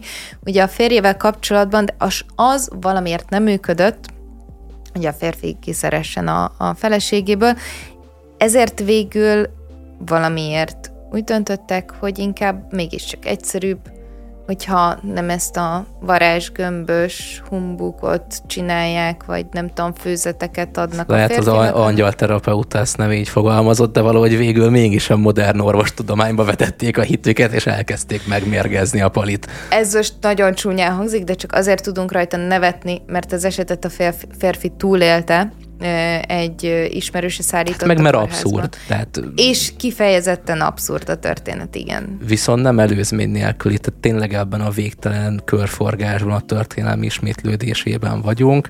Az 1900-as évek elején Tiszazugon volt egy ilyen híres eset, vagyis hát több eset a Tiszazugi méregkeverő asszonyoknak a történet, ami nem csak abban egyezik a történettel, hogy ott is az volt, hogy megmérgezték több asszony a fér, férjüket, hanem ott is egy ilyen hát az mondjuk nem egy ilyen ezoterikus valaki volt, de egy, de egy a bába volt az egésznek a ö, felbújtója egyrészt, másrészt ö, a, az nem indíték is hasonló. A segítője valójában. Hát ott felbújtó is volt ebben a jelenkori sztoriban, nem biztos, hogy felbújtó volt, csak segítő, de a régi sztoriban ott felbújtás is volt, én úgy tudom.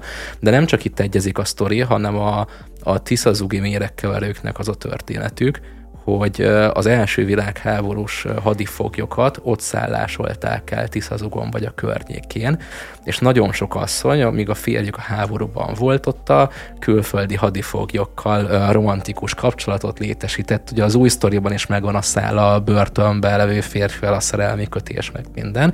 Viszont amikor a férfiak, tehát a, a, a férjeik hazajöttek a háborúból, sokan uh, amputált lábakkal, például hát hadirokkanként, ez ott a második kapcsolódás, vagy egyéb akár pszichikai problémákkal, PTSD, gondolom, mondjuk akkor ez még nem létezett szerintem a diagnózis.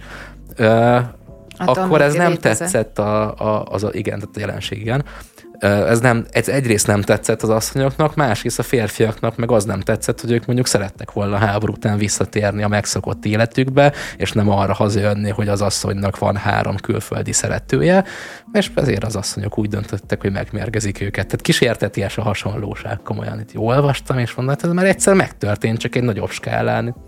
Jó, azért annyit tegyünk hozzá, csak így a történelmi hűség kedvéért, hogy most itt nem felmentve azokat a nőket, akik megöltek bárkit is. Azért ez egy másik kor volt. Ott uh, ugye nem úgy mentek még férjhez az emberek, hogy szerették egymást, hanem a családjuk jelölte ki azt, hogy kivel fogják letölteni a, az életüket. Nagyon gyakran olyan kapcsolatokba szorultak bele, amelyek számukra kifejezetten rosszak voltak, akár agresszívek voltak, akár szeretet nélküli, és az még talán a legenyhébb történet az egészben. Hát Tehát azért itt a, a tiszaszúgiaknál nem csak az volt, igen, hogy igen. itt... inkább legyen ennyi vállás, mint több mérgezés. Igen, ez jogos. Igen, csak... ez nem csak hogy, csak hogy azt szerettem volna itt kiegészítésként hozzátenni, hogy mi alatt tök elítélendő az, amit tettek, de ne tegyünk úgy, de mint hogyha valójában... kiállás volt. Nem, ne, ne tegyünk úgy, mint hogyha valójában itt nők a, csak és kizárólag azért öltek volna meg férfiakat, mert igazából más férfiakkal akartak volna henteregni, mert hozzáteszem, hogy abban az időszakban még amúgy ez is egy jobban elfogadott történet volt, mint ma. Mondjuk inkább a férfiak részéről, de hogy ezt meg lehetett térjünk oldani. Vissza, rendben, térjünk vissza azért a jelenbe, mert, a, mert itt viszont feltételezem már nem, tehát a saját választása volt, hogy hozzám megy ez a férfi, ez a felesége, aki később meg akarta úgy őt mérgezni. Itt amennyire értem, a, vagy el tudom képzelni a hírből, annyi történt, hogy a motorból eset után egy nem maga tehetetlen, de azért hogy a mobilitását elvesztett fért, nehezen tudott elviselni, az is lett ilyen miatt nehéz természet lett, mert ő is nehezen tudta elviselni azt, hogy le kellett vágni a lábát, megromlott a viszonyuk, és akkor el lett a megoldás, hogy megmérgez. De miután nem sikerült a bűbáj, hogy kiszeressen belőle a férfi. Ki hallott még ilyet, hogy nem sikerült a bűbáj? Az nem volt opció, mielőtt elkezdte mérgezni, hogy ők elváljanak? Egy Annak lehetett anyagi oka is, Igen. hogy nem például, tehát lehet, nem tudom, hogy milyen, gondolom azért talán annyira nem lettek szegények, mert ezek a, nem is azt mondom, hogy gazdagok, de mondjuk, hogy nem mély szegénységben éltek valószínűleg, mert ezek az ilyen angyal látó terápia. Azért megkérik amilyen, a ezek megkérik a semmiért a pénzt bőven. De az közben meg nem tudjuk, és szerintem ugye ezért nagyon nehéz az ilyen esetekről beszélni. Azt nem tudjuk, hogy például a nőnek volt-e egyéni keresete, vagy nem volt. Hát hogy utána, igen, erre gondoltam. Hogy rendben, hogy... csak ha megölöd a férjedet, ugyanúgy nem lesz bevételed, hogyha ha mondjuk... Hát amennyivel lebuksz. Ki. Tehát ezt nem úgy akarták, hogy hát ennyire, hogy... Ez, ez, ez, ez tényleg réves dolog nevetni, de hogy, tehát, hogy van az az élethelyzet, és szerintem ez a legszomorúbb az egész történetben, és ez ott kezdődik, hogy látványos, amikor elmegy egy gyors nőhöz azért, hogy ilyen kötéseket meg ellenkötéseket csináljon, van az a nagyon szomorú élethelyzet, amiben nem tudsz kilátni a saját problémáidból. Én nem tudom, hogy a nőnek milyen anyagi helyzete van. Én is uh, arra tudok gondolni, hogy itt az a megfontolása volt, hogy ha a férje meghal, akkor akár járhat utána még özvegységi, vagy nem tudom, ilyenek ugye egy évig járnak, azt hiszem. Hát meg ha ővé az ingaton, akkor azt ő megkapja, ha elhagyja. Én nem, nem élethelyzetet mondanék, hanem, hanem inkább a, a nőnek a, a szellemi állapotát számára. Hát igen, és ez együtt jár azzal, hogy nyilván egy ilyen kilátástalan helyzetben, és ha még van egy olyan szellemi állapot, Vagy a szellemi mentális... képességeire is lehet egyébként gondolni. Hát, hát a mentális állapot szerintem azért lehet, hogy beárazza ezt a történetet, vagy nem tudom. Az az érdekes még nekem ebben a sztoriban, hogy van egy nő, aki ebben látja a kiutat mm. valamiért élethelyzet miatt, a saját mentális állapota miatt ebben látja a helyzetet, majd odafordul valakihez, aki egyébként egy jós, ezt, de most ezt hagyjuk, de egy partner talál. Ezt ne hagyjuk, de, ne, ezt ne hagyjuk. De egy partner talál abban, hogy ő majd ellátja őt tanácsokkal, hogy nyírja ki a férjét. Uh-huh. Tehát az, hogy két ilyen ember találkozik, mert hogy valaki a jóslásból él, hát ö, nyilván nem ízléses, van vele probléma, pláne, hogyha betegeknek ad tanácsot, tudod, mint még hogyha szerelmi tanácsokat ad, és úgy csinál, mint hogyha nem tudom, ö, szerelmi ö, bűbájt küldene a te kiszemeltedre, még nyilván nem tartom ízlésesnek, sem etikusnak, de azért egészen más kategória, mondjuk amikor a betegekhez fordulnak, ott már, ott már egy hatalmas felelősség van, de itt ez a nő ennél is tovább ment, konkrétan tanácsokkal látta el ezt a nőt, hogy hogyan ölje meg a férjét. Uh-huh. Tehát nekem ez, a, ez az érdekes, hogy Nyilvánvalóan, akik hasonló kuruzslással foglalkoznak, a gátlásuk valahol elveszett, mert nem hinném, hogy kiszolgáltatott embereket bármennyi gátlással így lehúzni, ez, ez egy működőképes felállás, de hogy, hogy valaki... Ja, én szerintem válasszuk le, mert most, és tényleg nem akarok senkit se felmenteni, mert én ugyanazt gondolom erről az egész történetről, amit te, de azt is valahol meg tudom érteni, nem tudok vele azonosulni, nem, nyilván könnyebb lenne, ha nem léteznének ilyen emberek, de hogy közben nagyon sokan szerintem tényleg azt hiszik, hogy ezzel segítenek embereknek vegyük le azt, hogy ez nem történik meg. Mert Te ez elhiszed nem... azt, hogy valaki... Hogy van olyan, aki elhiszi? Szerintem Igen, van, aki olyan ketyós, azt hogy gondolom, elhiszi. hogy Igen. így vagyunk, érted? 8 De annyi esze van, most? hogy megkérje az árát. Nekem ez az, ami nem, nem jön össze. Hát, mert hát, ő úgy mert... gondolja, hogy van egy, nem, egy, egy Isten adta, vagy nem tudom, bármilyen istenek, vagy bármilyen alvilág adta, vagy mennyi és amikor, képessége. És amikor azt látja, hogy a tizedik, vagy az ötödik rákbeteg nem gyógyul meg az ő kuruzslásától, a gyógyulás, az a gyógyulás, de most ez, tehát, hogy én Jó. úgy értettem, hogy érted, kirakok most ide neked egy tarókártyát, mm, vagy írok neked a mai horoszkópodról valamit, akkor tudok egy olyat csinálni, amiben te nem, de hogy nagyon sokan magukra tudnának ismerni, mert ugye te tudod ennek a, a mechanizmusát, a működését. De egyébként annyira általános dolgokat lehet ezzel elpuffogtatni, és annyira sokan jöhetnek vissza, hogy fú, tényleg nagyon sokat segített nekem az, hogy itt voltam, hogy elmondta, hogy, hogy ez létezett, hogy, hogy én azt gondolom, hogy igen, vannak olyanok, akik elhiszik, bár és erre mindig azt szoktam mondani, hogy 8, 8 milliárdan élünk, azt hiszem éppen a föld alá, hogy már egy picit többen. Nincsen olyan hülyeség, amire legalább még egy ember nem gondolt volna a világon. E, eszméletlenül sokan vagyunk Meg ahhoz, hogy mindenfélét el tudjunk. Ugye? Tehát direkt konkrétumok nélkül beszélnek mindig ezzel is. Igen. Nagyobb eséllyel következik be valami, amit mond. Igen, és nyilván abban igazad van, hogy tehát amikor, ez a, amikor a betegségekbe szólnak bele, és az nem működik, akkor minimum gondolkozzon el az életén az az ember, aki ilyet csinál. De amikor egy szerelmi kötés, és azt mondod, hogy megcsináltuk, jó, de utána egyébként te mit tettél? Ja, utána követted, meg ja, utána nem úgy, nem úgy csináltad, ahogy azt én mondtam. Én mondtam, hogy utána este otthon háromszor fordulj meg a szobádban tény még hónapokig, és lesd az ablakot, és mit tudom én, tényleg nem tudom, hogy miket lehet kitalálni, de bizonyára ki lehet találni azokat a, az ilyen kiskapukat, hogy valójában nem miatta nem működött a szerelmi kötés, hanem amiatt, aki oda ment hozzá segítséget kérni. De esetleg még 70 ezer forintért egy erősebb kötéssel ez megoldható. Tehát aki Na pont ez a jó üzletpolitikával rendelkezik, hát, az nem válik tudod, be, akkor elmagyarázza, hogy fizes többet, és lehet, akkor majd beválik. Lehet, hogy van rajta valamilyen rontás, azt is le kell venni, ugye? Tehát, ö, szerintem ezek a de pont ez a szélhámosság... Nagyon jó ilyen látó lennél. Köszönöm szépen.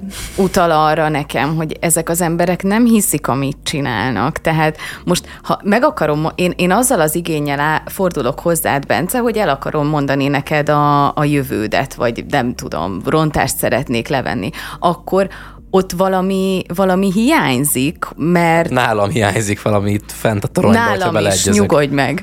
Tehát az, az a problémám, hogy, hogyha valaki egy ilyen szolgáltatást nyújt, azt valamire alapoznia kell.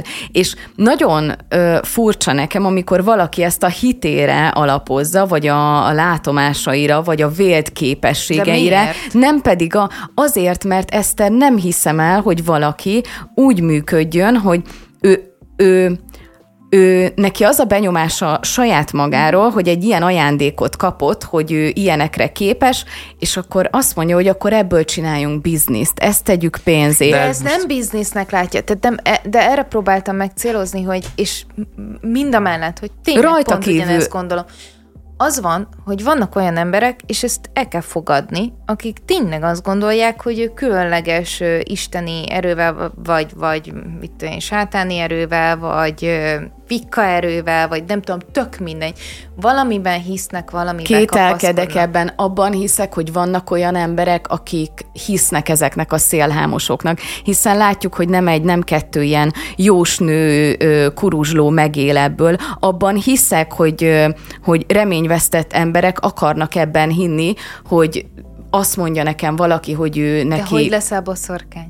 Most ezt őszintén kérdezem, hogy, úgy, hogy érted a logikáját annak, hogy én... én úgy, hogy egy nagyon összetörök... könnyű megélhetést látsz abban, hogy össze-vissza hazudozol a, a reményvesztett Na, embereknek. De lépjünk egyet hátra. Hogyha el tudod hinni azt, hogy mondjuk én magánemberként össze tudok annyira törni, hogy elmenjek egy ilyen emberhez, és tőle kérjek segítséget, akkor szerintem azt is el lehet képzelni, hogy én magánemberként megtörök annyira, ez, ha ez megtörténik, akkor olyan szóljatok rám. Meg tudok törni annyira, hogy elkezdjek hinni ezekben a történetekben, neki De más elhinni hiszem... azt, Eszter, hogy én elhiszem, hogy neked vannak ilyen képességeid, meg azért egy picit más, amikor magamról hiszem el, hiszen az embernek ahhoz hozzáférése van, hogy mit lát, mit gondol, mit tud, ezért gondolom az összeset szélhámosnak. De közben meg érted, egy csomó mindent meg lehet tényleg magyarázni, és erre mondom azt, hogy ki tudok neked bármikor tenni egy cigánykártyát, egy tarókártyát, egy nem tudom mit, fönt vannak az interneten, hogy hogyan kell csinálni, mint hogy mik az alapjai, hogy abból én milyen mesét találok ki, egy picit jobb ö, kreativitással de... rendelkező ember, ahelyett, hogy vesz egy, fú, van az a társasjáték, tudod, amikor mesélni kell, a, a, kirakod a kártyát, és mesélni kell, és ki kell találni, mindegy. De hogy ugyanezt lehet csinálni a, a kártyákkal is, és a, amikor azt a, a visszaigazolást kapod, hogy hmm, te amúgy milyen jó vagy, akkor elhiszed, hogy neked ehhez képességed van. Fentről szóltak, nem az van, hogy az agyad egész egyszerűen kreatív annyira, hogy véletlenül beletrafálj valamibe.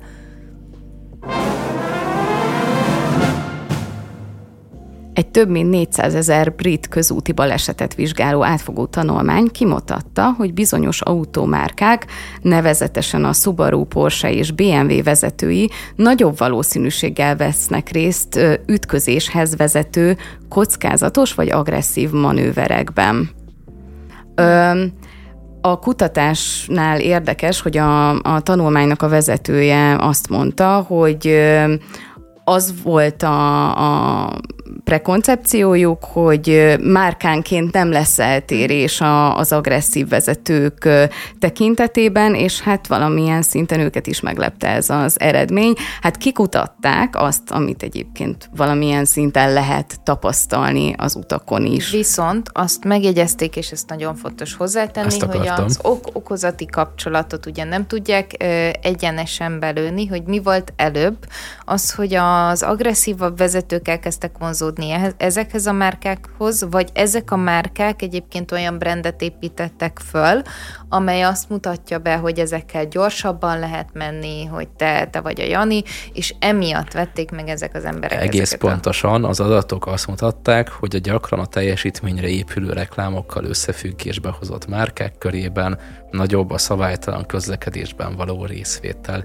Hát egyébként ezek az emberek, akik azt mondják, hogy ezt mutatták az adatok, meg hogy itt már, hogy mondjam, hogyha ez le volt írva a kutatásban, akkor az már szerintem egy véleménynyilvánítás kategóriába esik abszolút, hogy a teljesítményre épülő reklámokkal összefüggésbe hozott márkák körében, nem ahelyett, hogy csak simán elmondani, hogy milyen márkákról van szó, hát nyilván a Porsche meg a BMW mivel reklámozzon, ha nem azzal, hogy nagy teljesítményű a kocsink. Tehát reklámozzon azzal, hogy uh, én nem Most mondjuk valami tök blödséget, érted? Nyilván azzal fog reklámozni, ami a legerősebb tulajdonsága az autójának, és az a teljesítménye elsősorban. Hát meg én nem tudom, hogy mi az, amivel más autók reklámozzák, autótémában kifejezetten rossz vagyok, de hogy nem tudom, hogy, hogy mivel reklámozzák. Én nem látom ennek a kutatásnak egyébként azt a, a részét, hogy itt, itt ugye eredetileg 400 ezer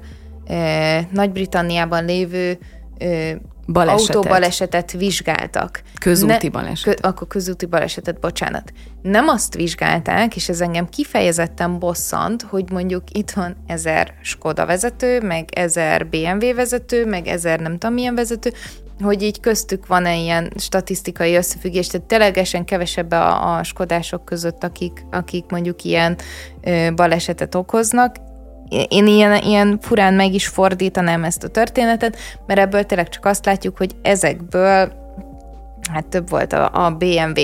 De nem látjuk például azt, hogy többe alaphelyzetben a BMW az utakon, Például most ezt nagyon De komolyan. az arányokról beszél a kutatás szerintem, nem, nem feltétlenül darabszámra. Tehát én szerintem ez, ez, ez a kutatásnak a része volt, hogy arányaiban vizsgálja azt, hogy melyik márkánál milyen arányban fordul elő ö, ilyen, nem tudom, agresszív manőverekből következő baleset. Nagyon érdekes, amit az előbb feltettetek, ez a tyúk vagy a tojás kérdése, hogy vajon, ugye az volt az állításod talán, hogy arra utal a, a kutatás, hogy a, a, hogy van egy olyan összefüggés, hogy akik nagy teljesítménnyel reklámozzák az autóikat, ott fordul elő gyakrabban. Na most ezt nem tudom, hogy merre mutat, de szerintem ez a kérdés így önmagában nagyon-nagyon furcsa. Tehát azt feltételezni, hogy egy márka tesz valakit agresszívé az utakon, illetve kockázatvállalóbbá, az egy picikét szerintem meredek. Én erre talán tudnék válaszolni, hogy inkább az attitűd, az, ami miatt ezeket az Persze. autókat választják nagyon sok esetben. Csak ezért gondolom, hogy ez a kérdés egy picit ilyen álságos. Meg nem, a, nem, tehát nem az autógyártó üti el az embert az úton, ugyanúgy, hogy nem a fegyvergyártó lövi le az embert, hanem az ember. Tehát nagyon, tehát ugye nem tudom miért ez jutott eszembe, vagyis hát, de tudom már látok párhuzamot a kettő között, amikor jönnek azzal, hogy a fegyvergyártók hibája az, hogy annyi sokat lövöldöznek Amerikában. Ez nyilván egy kicsit másabb, meg komplexebb vita, de van erre az az érv, hogy nem a fegyverek ölnek, hanem az ember. Tehát ezt mondod Bianca, nem, hogy nem a gyártó tehet Abszolút, és azért a... gondolom, hogy nem a márkához tartozik, ez nyilvánvalóan az a látványos, hogy valaki milyen autóban ül, illetve az kutatható, de nyilvánvalóan ahhoz tartozik egy attitűd is, hogy valaki ilyen autó, és nyilván nem mindenki. Most nem a, a shamingnek a, a, a izét szeretném megnyitni, hanem csak arról van szó, hogy sok esetben, amikor ilyen agresszív manővereket látunk, so, sok esetben felülreprezentáltak ezek a márkák. De amúgy ezt mondja a kutatás, tehát hogy az a 4000 közúti balesetben, amire kontrolláltak, és ez tényleg nem az, hogy mondjuk ö, több BMW van-e, vagy kevesebb, vagy mindegy, hanem arra kontrolláltak, hogy milyen mondjuk a vezető életkora, neme, stb. stb. Ebben nem találtak eltérést, viszont azt nézték, hogy azokban a balesetekben, ahol az a személynek a viselkedése meghatározó volt, tehát mondjuk előrébb hajtott, mint a vonal engedte volna, pirosan áthajtott, stb. Azokban volt felülreprezentálva ezeknek az autóknak a, a használója vagy vezetője, és ha bár egyébként a magyarra fordított cikk az kevéssé, vagy tehát, hogy inkább ezt a tyúktojás kérdést így feszegeti, meg így aranyosan belengeti, azért, amit a, a nemzetközi sajtóban lehet olvasni, ott bár nem tudjuk ezt kiemelni, és azért írják le a tyúk vagy tojás, mert statisztikailag nem bizonyítható, hogy melyik az, ami az egyiket előidézte, mégis a tanulmány teljes mértékben arra utal, hogy mivel itt, itt a személyeknek a vezetési stílusával van probléma, ezért egyértelmű, hogy azok a reklámok, amiket ezek az autók készítenek, az viszi oda azokat az embereket, akiknek rémes a vezetési stílusa, hogy megvegyék ezeket az autókat.